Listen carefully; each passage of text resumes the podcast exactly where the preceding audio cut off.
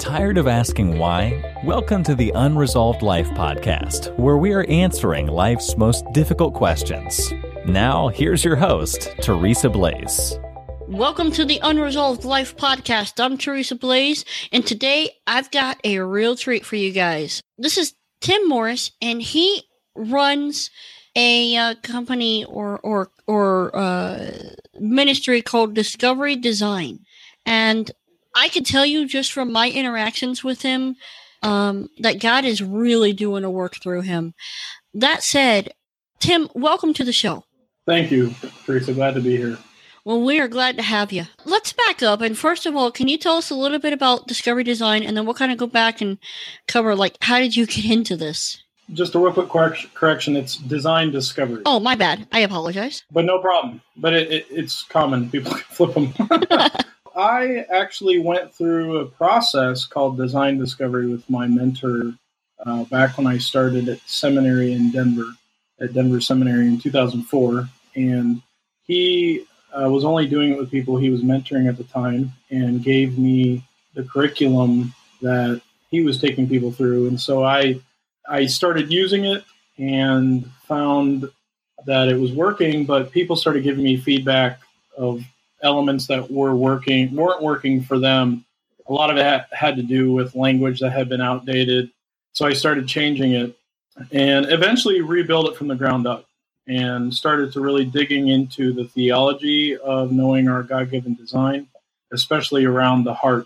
It ended up becoming a bit of a different animal than what I started with, and have gone through several different iterations of it. And now I'm getting ready to give people the rights to use the curriculum with their own clients as well.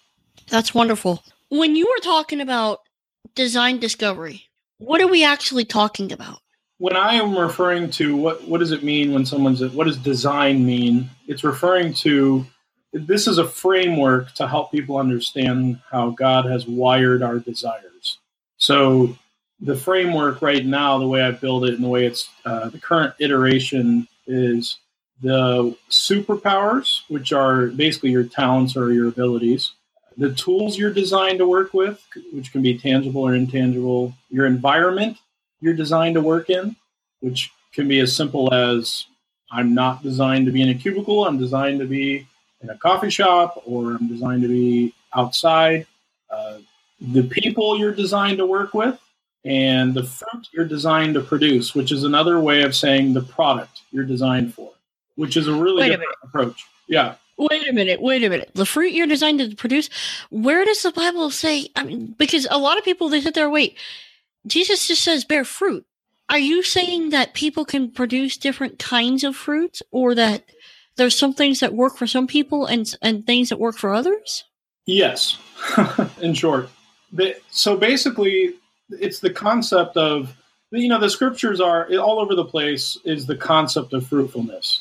Like you just mentioned, commonly it's used in the context of telling a good, you know, if there's a wolf in, you know, you can tell it by their fruit.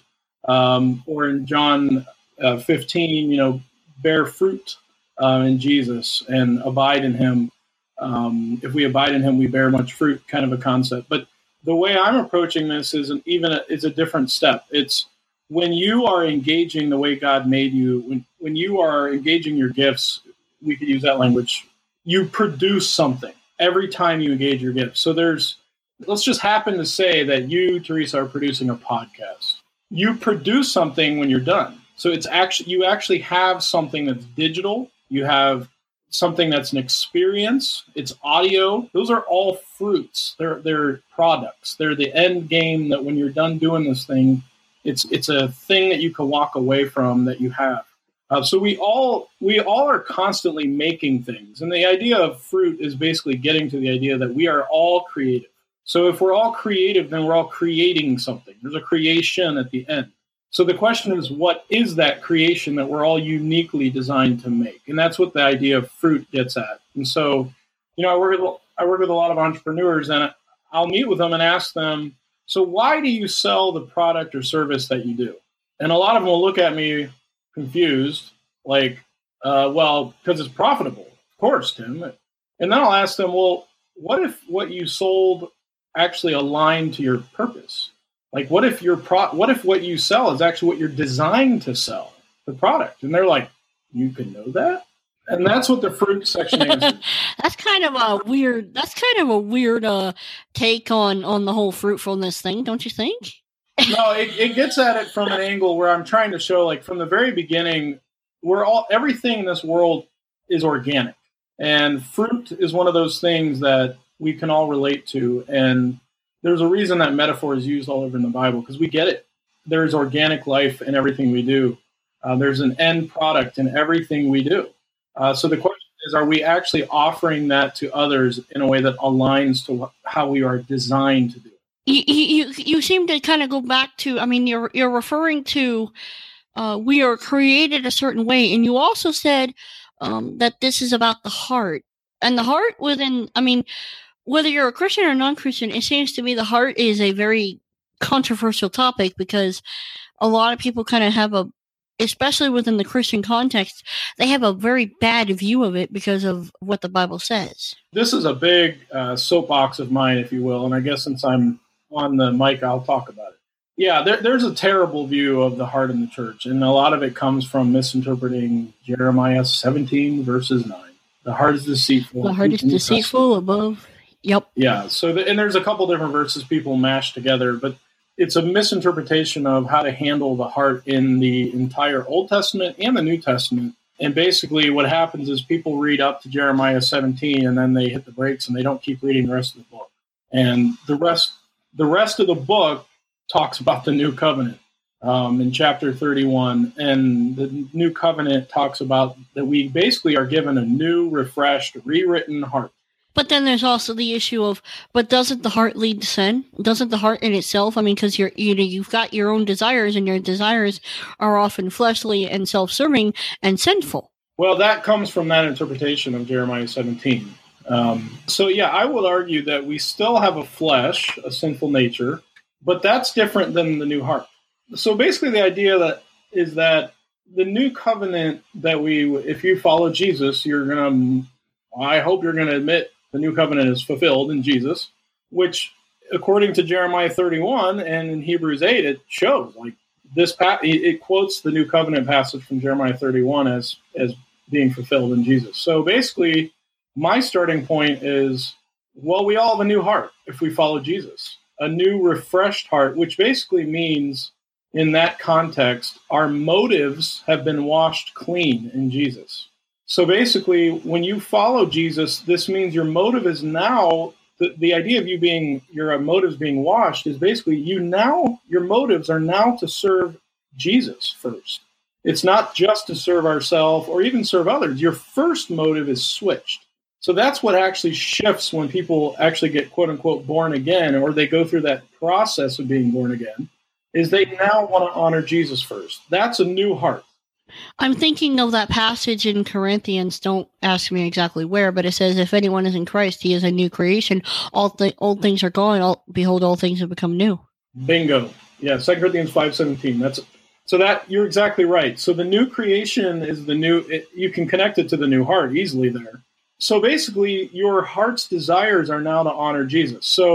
So basically, there's been a part of you since day one, even before you may have known Jesus, that you had a part of you that was made in the image of God, that was not always, your motive was not always this black and white, like always for greed or always out for lust. Like there's still goodness in us because we are made in the image of God. Now, there is a flesh and it needed redeemed. Now, wait a minute. Let's back up. Let's hold on a minute, because to say that there's goodness within the person without Christ before we know him, doesn't the Bible say that we were born into sin? I mean, in the Bible, in the book of Psalms, it says you were born into sin, and out of iniquity you were conceived. Yes, and I have no problem saying that, but I also have to say, when you start in chapter 1 in Genesis, we're made in the image of God. And so I think there's a tension where there's always going to be both. We're made in the image, and that's the reason why people still do good things.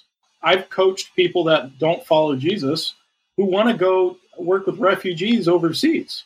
They don't know Jesus. Is that good? Yeah. So I don't think it's one or the other. Do you think it's because of the moral code that God has kind of placed within us? I mean, is it so much that we have a good nature, or is it so much that we just have a moral written code that he has placed, because the Bible says that he's placed eternity within our heart? What I'm going to say on this topic is that there's a couple ideas in the scriptures that seem to work together. So I would call this a paradox. They work together. They seem like they contradict each other, but they don't. So the one side of it is, we are made in the image of God, and we have immense value and worth because of that. And number two, we have fallen, and we have walked away from him, and both are still there. So we still have the imprint of the Father in us, but we need Jesus to fix us, which he does. So it's both. So you're going to see signs of the image of God in people all over the place. I mean, that's why the people that are missionaries, a lot of them go overseas, and they're quite confused because they meet people of different faith backgrounds who seem to be living much more lovingly than a lot of Christians they know. Right. That's a pretty gnarly statement against the church, if you want to be honest. Oh, yeah. Well, I see it all the time. So I hear missionaries tell me, like, well, yeah, this person is, they're doing a lot more, they're a little more of a servant than they're used to seeing Christians acting. So there's that, but there's the piece of the cosmic reality of, Jesus is the only one that could solve that through his death and resurrection. So, but a benefit of that is commonly forgotten is that we get a new heart. So those desires we have now, we are allowed to start listening to. And this has become a widespread problem where, people might say, well, I have the desire to be an architect. Well, they're quoting Jeremiah 17 to prove that, well, I can't listen to that because it's just evil. Well, they're completely different topics. I mean, you can still have a desire to do something good, and it's okay because that's in the image of God in you anyways. But now we're at a different point. When we're given the new heart, I think we're allowed literally to just listen to it. Now, that always comes with a caveat of we're supposed to be in relationship and in connection with the Father. If you know Christ, don't you automatically have a relationship with God? Well, yeah, but how much people actually practically carry that out is going to be up to people. I mean, yeah, people typically early on, they read their Bible and they pray, but it's often a one-sided relationship. What I'm advocating is as we're growing in our faith, our relationship with God needs to become more and more two-sided, where it's a dialogue where we're learning to hear his voice. And yeah, we need our community involved, things like that for accountability and purposes, and not just purposes, like we need community. But I believe the kind of life that was advocated in the Bible was not just read your Bible. It was actually engaging the Spirit and talking with him and listening to him. My big joke, well, it's not really a joke, but I believe God speaks in English. And he speaks whatever your native tongue is. So he knows how to get in there and communicate with you because he made language. I mean, none of this is a new concept. But so the two things that I'm advocating are pretty radical often to some people is that, number one, it's time to start listening to our heart because Jesus gave you it, and he's going to communicate through your heart's desires. And number two, he's still talking. Those two concepts, they can blow some doors off of some people's worlds. Oh, yeah. I mean, if you look at the more conservative side of the church, you go in and you kind of propose something like that, and they're going to go, wait a minute, you can't know that. How can you say that God speaks to you? God spoke through his word. And I wouldn't argue he's not. I would say absolutely. And he's still talking. Let's say someone says, okay, I want to start this process, but what are some of the biggest barriers to listening, hearing from God, and then listening to your heart? I've done some workshops on this, and I've seen this quite a bit. Usually, people that struggle to hear God's voice are perceiving God as some kind of a tyrant. That's part of my journey is, I tell people, look, if you learn to hear God's voice, you're going to deal with it. You're actually going to deal head on without a filter as to how you actually perceive him. It's going to come out pretty quick as soon as you sit down to listen. Well, you're not reading a Bible anymore. You're actually posturing your heart and your ears to talk right to God. And so while you're I tell people sometimes when they're learning to hear his voice, if they want to see where they're really at with God, is sit down with an open journal. And as soon as you start to listen to God's voice, write down all the emotions you're feeling right then. That's a radical place to go.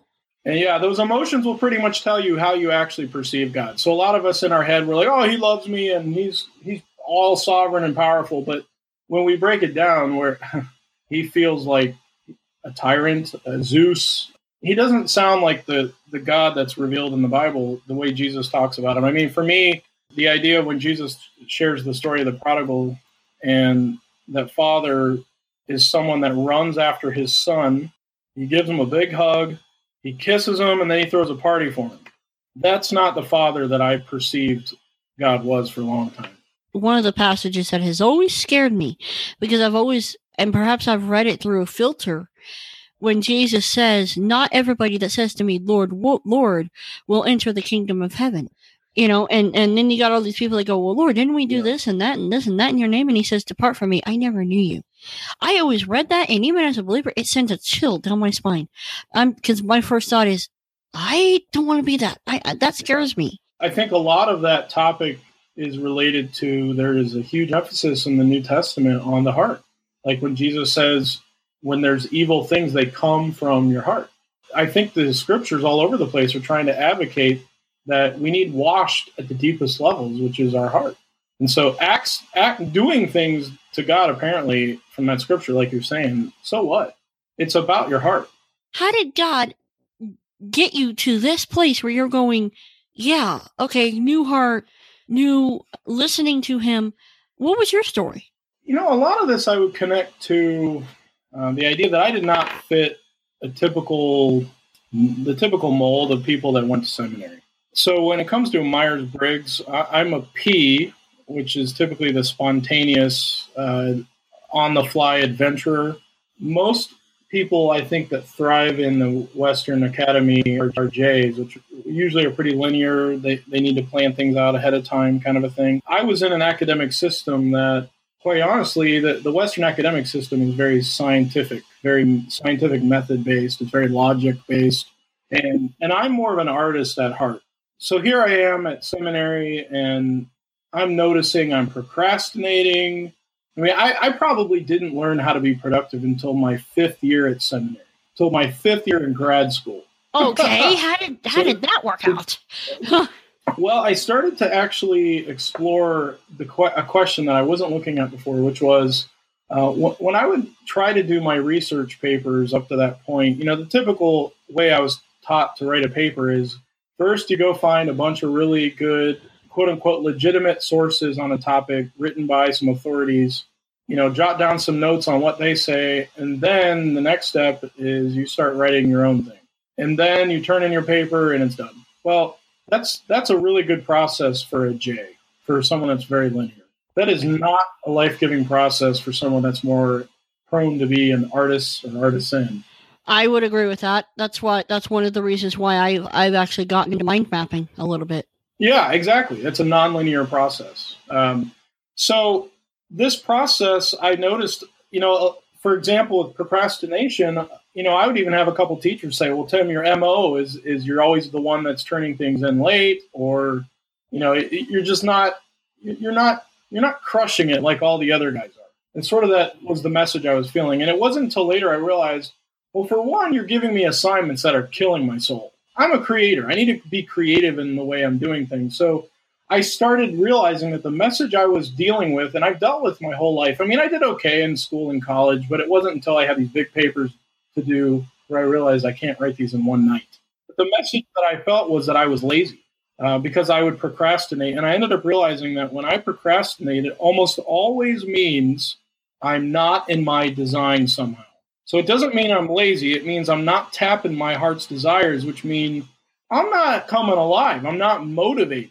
So as soon as I realized that, I started asking myself, well, how can I change this assignment around a bit to make it funner? So essentially for me was, how do I make this more creative just for myself, just to enjoy the process? So that was a huge bridge for me to start really realizing this stuff is real. This is really important, that people are tapping their design, because I saw it in my own life. As soon as I did that, my productivity levels soared. So you shifted around so that you were more creative. So what does that mean? Okay, because someone hears that and they go, but man, I'm in this place where I'm dying.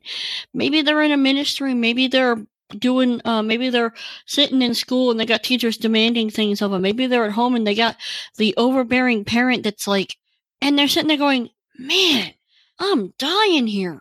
What am I supposed to do with this? The first step, and this is why I think this is crucial in the church, is that we're admitting heart is okay to listen to. So your heart's design, which is really, it's really another way of saying your desires, they're worth listening to. Like, so in other words, you are going to be unique from everyone else you know. And typically that means you're not mom and you're not dad. And you're not your sibling who might have done a certain way in school. You're not your friend. You're you. Wouldn't it be said, because a lot of people that address that will say, well, you just need to learn God's will. You know, you just need to know what he wants you to do and operate in that, because then you will be at peace. And therefore, it's not a matter of heart's desire. It's a matter of learning God's will. And that's a good point. And what I would say back to that is, when we talk about what does God will for us, it's another way of saying, what does God want or desire for us? Well, he wanted us to have a new heart because he gave it to us. Therefore, it's okay to listen to it. So you said the first step is to understand that the heart is okay to listen to. What is the next step in this? You know, when it comes to just broadly exploring, you know, if you're doing an assignment at school or even like cooking at home, the first question I'm going to ask people is, what would make that task fun for you? My wife loves cooking with what we have in the pantry or in the fridge. She just comes alive by taking the resources we already have. Now me, I'm going to go online and I'm going to learn how to master that thing. And then I'm going to go to the store and be ridiculous and buy the best ingredient and come home and make something that I would hope would be a masterpiece. So we all have this thing called pride that we're dealing with. And that's where the flesh comes in. So by the way, I want to define the flesh because we talked about that a little bit earlier. I would define the flesh as the part of you that resists everything of who God is. So part of that is going to mean it's the part of you that resists the heart he gave you, which means typically the flesh comes out. It comes out to play when you start nearing a step of courage in your life. It comes out and goes, no, that's going to be scary and uncomfortable. I don't want you to do that, so stay in bed and don't go out. How do you figure that? Because that you usually end up in addictions. You usually end up, dealing with anger issues. You're usually dealing with all kinds of things, adultery, sexual issues, all kinds of things that the Bible would label sinful or fleshly. Well, so what I'm saying is those are going to be black and white issues that the flesh is all about too. So that's opposing the way God meant it. But the deeper, more cunning part of the flesh, if you will, is the part that fights the heart God gave you. So if you are designed by God to be an entrepreneur, or if you are designed by God to be a garbage man, it's going to tell you don't do that because that requires you to take a step of courage. Because I've never met someone who's designed to do something that doesn't fear it at first because it calls you out. You have to depend on the Father when you actually follow your design. A lot of people tell me, like, Tim, this design thing, it's all about fluffity-puffity, niceness, happiness, and making money. Like, that isn't Jesus. And I'm like, you don't even know what I'm talking about. Like, following your design is going to sometimes be the hardest thing you've ever done. Like, I'm writing books right now. That scared the tar out of me not long ago. I can so relate because God has me writing a book, and I'm going, I don't want to do this. I don't want to do this. Yeah, but we really want it. So it calls us out. So there's that part of us that's used to comfort, that part of us that's used to the status quo, that doesn't want to have to depend, because the more you step in your design, the more you have to depend on the Father. That's flesh. And see, with that, you sit there and go, there's also the element of trusting the Father, which, by the way, I have run across, because I've dealt with it myself, where you want me to trust him? No, I got this. We're good. I got this. Stepping in your design is going to be, you're going to have to take some risks. So there is some trust on levels. And God's the designer. He knows how he made you, and he's pretty stoked about it. And he knows it's going to require you to be in connection with him. It's not, a lot of the ways we've sort of advocated Christianity as a deism, which means it's a philosophy that God winds up the world like a clock, like he made creation, he winds it up like a clock, and then he leaves. That's deism. But it's not, we're not, the spirit is alive and here. So the idea of living out the way God made you, your design, and it requires you to interact with him while you're doing it, because he knows how to cut through our fear. He knows how to help you through your doubts. He knows how, and here's the thing, he loves us having fun. He's not a jerk. He's a fun, crazy papa.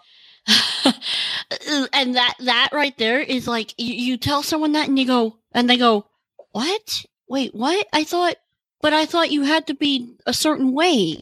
Yeah. And they say that because their theology has been so systemically woven around the idea that the heart cannot be listened to. If you have that theology in your background, it basically makes God not a very fun person. Wow. I could actually see that. Because you're going, I want to do his will, but man, sitting down and talking to him and hearing him and trusting him. Oh, that's like pulling, that's like, give me a root canal without Novocaine. I'd rather take that than risk this. Yeah, and it's true. I mean, until you experience him speaking so gently and so kindly, in my opinion, God is the quirkiest being on earth. He's funny.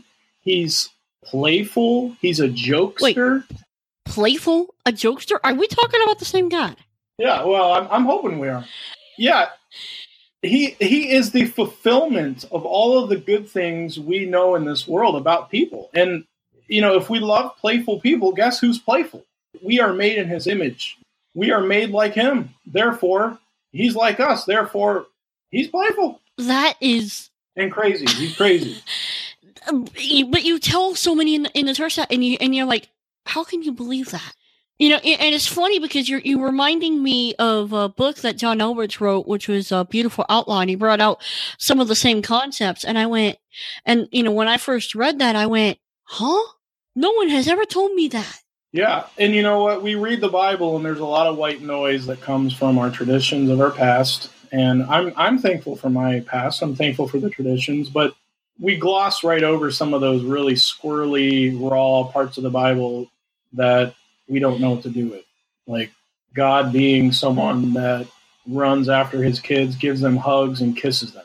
I mean, that's the parable. Jesus is trying to tell us that as it's not just a parable to talk and be nice and sound good. He's trying to tell us that that's who the Father is. He's willing to embarrass himself and let his robe come up and let the public see him exposed because he loves you that much.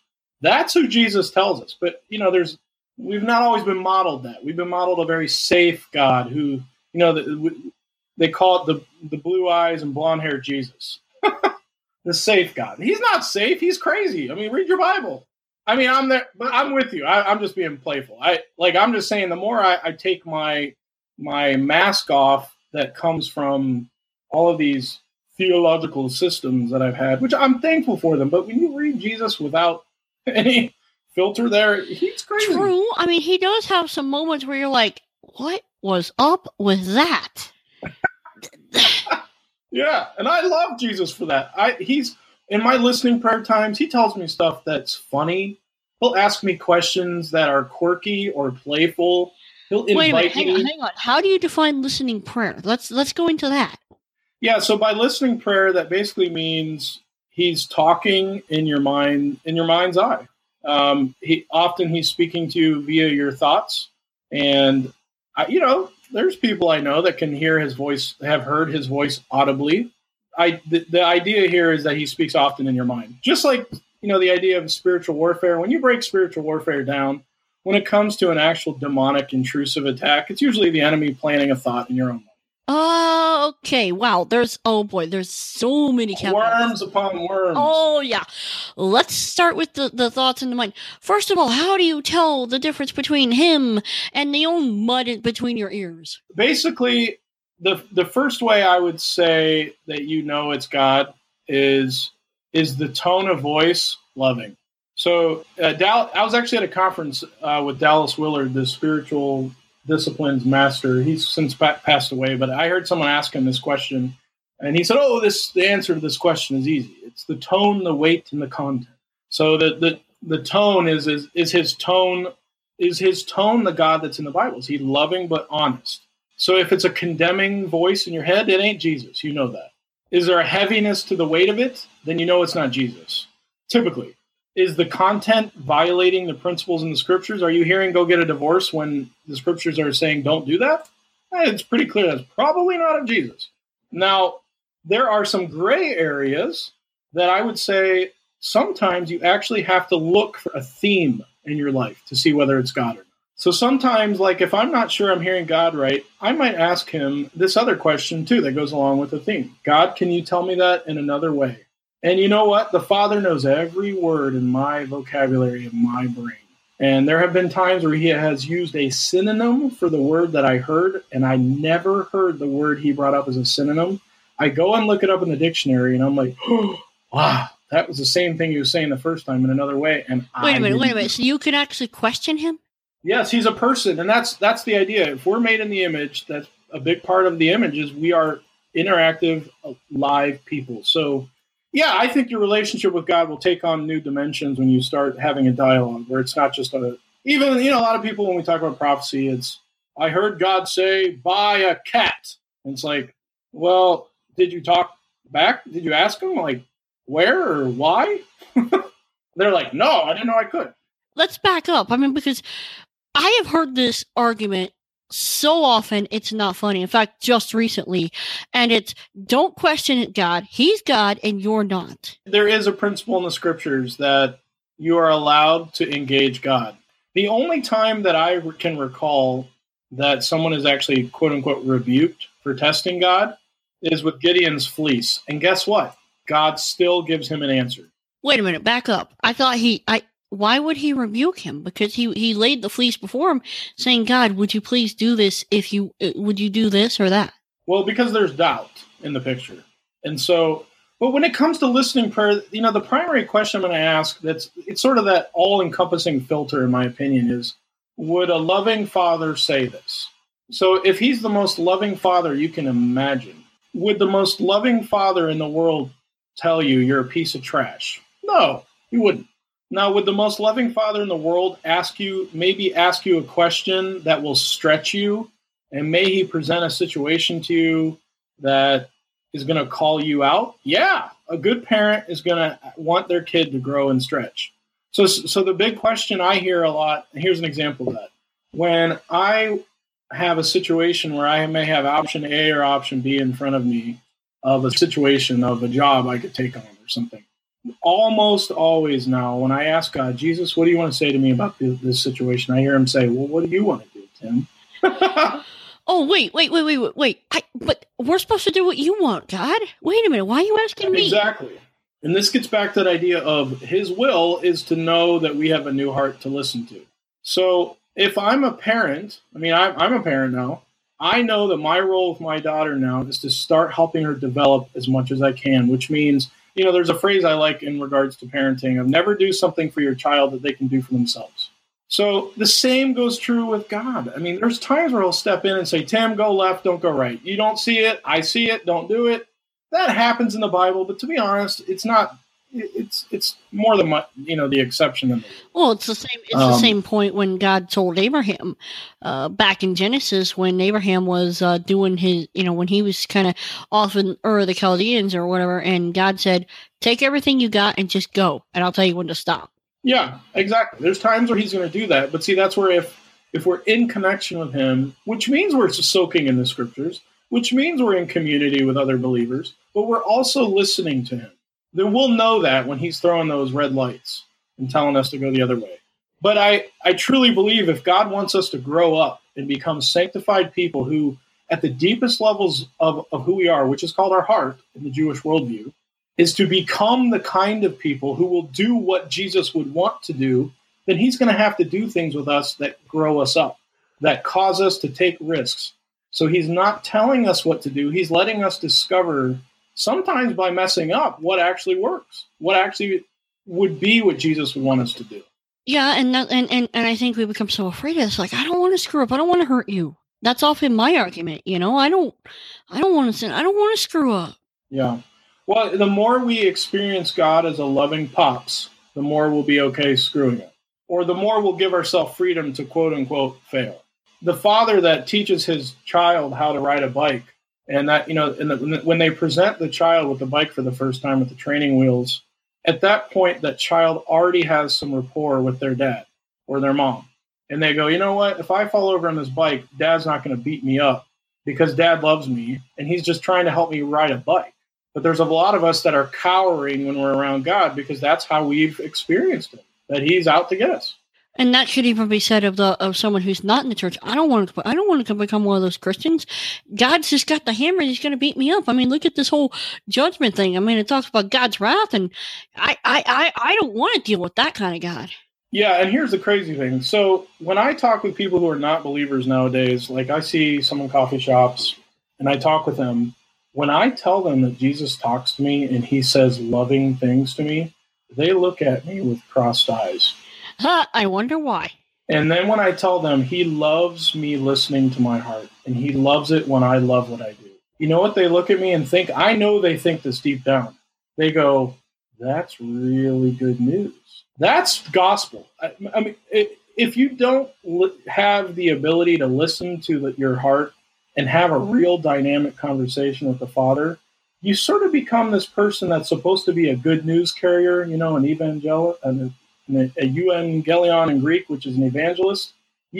It doesn't really always come across as good news anymore. It comes across sort of like boring news or bad news. I mean, but when you are interacting with a father that really does ask you those kinds of questions and really does engage you like a loving father and really lets you have fun and play, you sort of struggle to not be living it out, and you sort of struggle to not show it. Well, here's the question, because a lot of people say, well, the thing is, God is love, but he's also holy. Therefore, you have to, Jesus says, to be holy as I am holy. Yeah, holiness is definitely part of it, but there, again, this is a paradox. The two work together at the same time. The idea is that if you have the heart of the Father, your heart is to now want to be pure.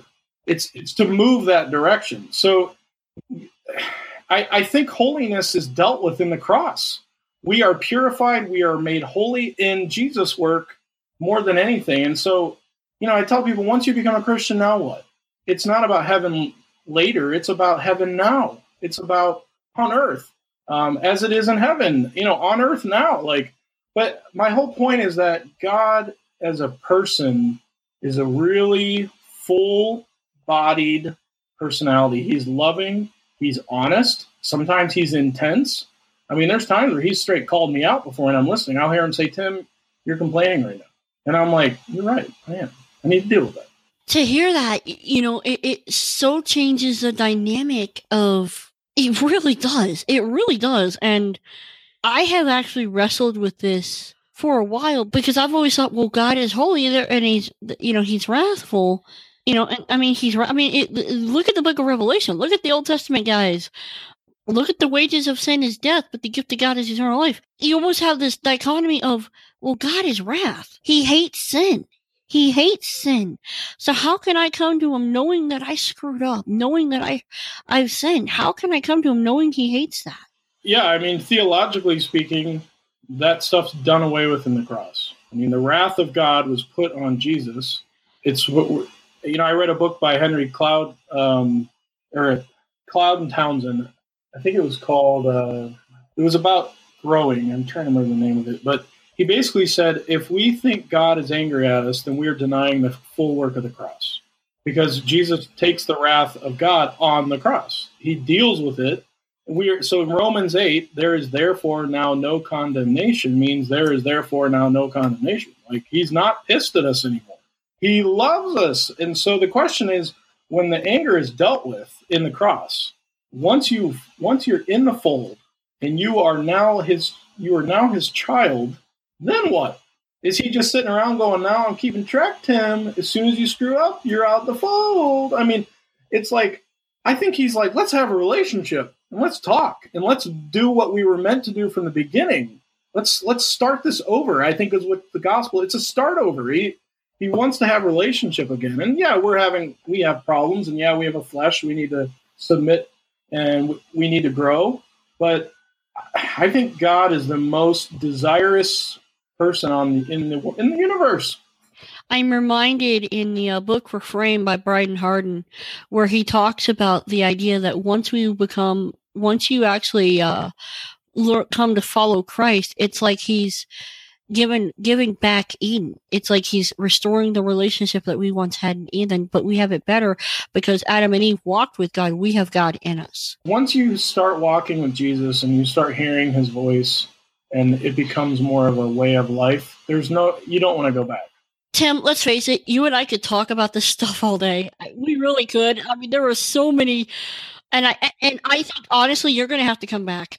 Is there a book that has been the most influential to you that you have read? Around the heart, I mean, I would say John Eldridge's book, The Journey of Desire, really kicked it off for me. I don't think there's a ton of resources. I mean, Larry Crabb wrote a book called Inside Out, which, as I understand it, Larry Crabb was really behind a lot of the heart movement in the U.S. He taught some of the people that are into it now. And I was influenced by some of those people when I lived in Denver. They're all Denverites or Colorado Springsites. Well, it sounds like if I go to Colorado, I'm going to have to meet up with some of them. So Where can people find you online? My website is designdiscovery.com, and I'm blogging there. I build a free 5-fold test, which is the 5 gifts in Ephesians 4. That you can take as well. And then I'm a coach professionally. I coach people around this stuff and help them discover their design and have a whole process, and you can connect with me on the website. And I will just say this, guys, I've actually done a coaching session with him. It has been incredible. So if you guys really want to, go check it out. I mean, seriously, I couldn't give any stronger recommendation. So thank you, Teresa. I really couldn't. It has just been incredible. With that, I want to thank you for coming on the show. Thank you. It's my pleasure. You've been listening to the Unresolved Life podcast. To catch all our past shows, go to unresolved.life. That's unresolved.life.